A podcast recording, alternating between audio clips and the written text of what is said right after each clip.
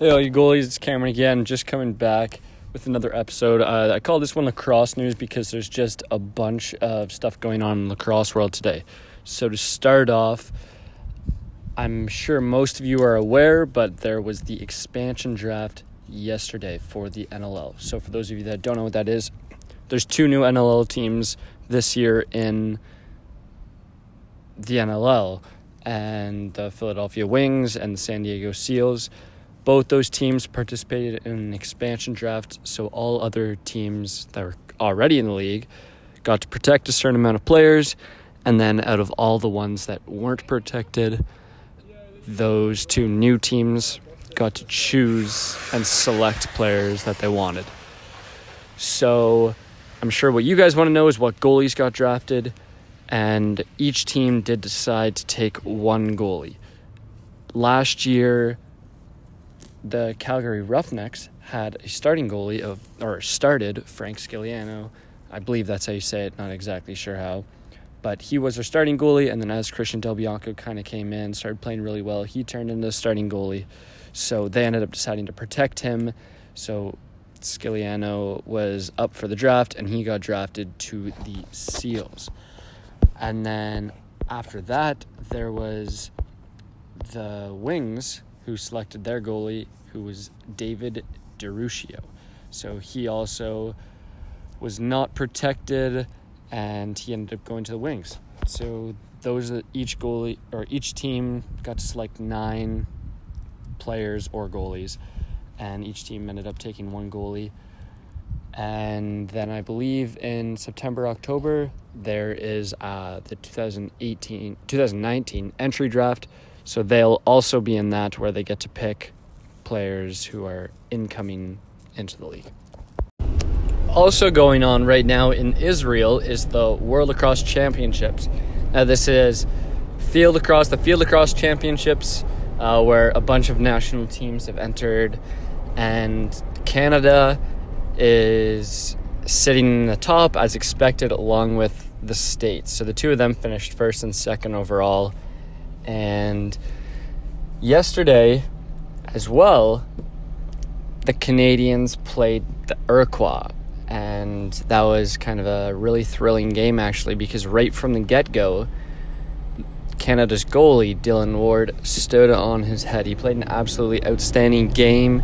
I believe he made 24 saves. Um, just an incredible game. Um, so he's a great guy to watch. He's my one of my favorite goalies for sure to watch in the NLL as well, playing for Colorado.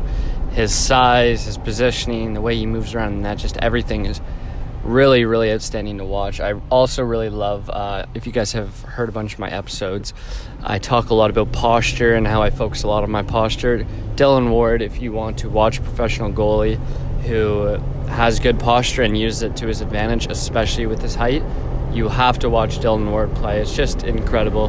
Um, and he showed it off again yesterday, having a great game. So, for those of you that aren't following along, Canada seated second, and they now are waiting to find out their opponent for the semifinals.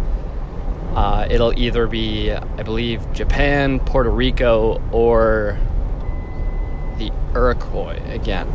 So yeah, we'll see how things go there, but definitely cheering Canada on back here, and I hope you guys are as well.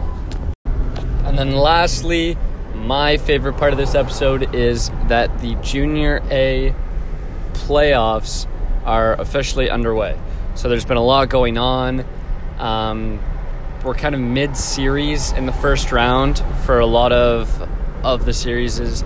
We already have Orangeville who swept their series to Whitby. We have St. Catharines, who swept their series to Six Nations. Um, there's still a ton of games going on. It's really tight between Brampton and Mimico. The Toronto Beaches are leading the first place Burlington Chiefs right now, two to one. So there's still a lot to go on there. Um, it's going to be really interesting to see what happens out in Ontario. And then over here in BC, we have also started our playoffs, and things are kind of really tight. So at the trade deadline, the Langley Thunder traded a lot of their top players over to the over to New Westminster. So New West with a bunch of new acquisitions, who were already a really good team, but lost their biggest offensive threat, Tre Leclaire, to the Canadian national team right now. He's so Tre Leclaire is playing over in Canada or sorry, over in Israel for Canada, but they also did pick up a bunch of new players.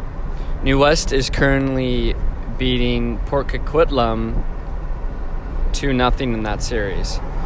But at the trade deadline as well, Port Coquitlam traded away three of their top players to Coquitlam. So Port Coquitlam almost uh, kind of started a lot of drama throughout the league where they were in the third seed and they still traded away a lot of their players over to Coquitlam. So Coquitlam, who was already in first place, got to pick up a bunch of new players, and that is who I am playing in the first round right now. So the Victoria Shamrocks, we're playing Coquitlam, and we're in the middle of a really, really tight series. We are also down to nothing, but every single game or both games have been really tight, uh, really tight losses, and we're playing kind of the best lacrosse that we've been playing all year. So I'll keep you guys updated with how that goes.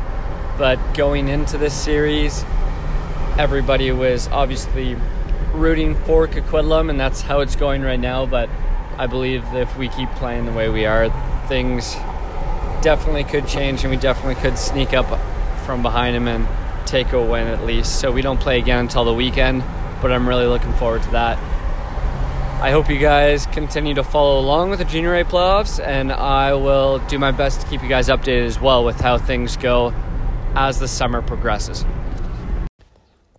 Hope you guys enjoyed. Don't forget to follow me on Instagram at the underscore goalie underscore guide.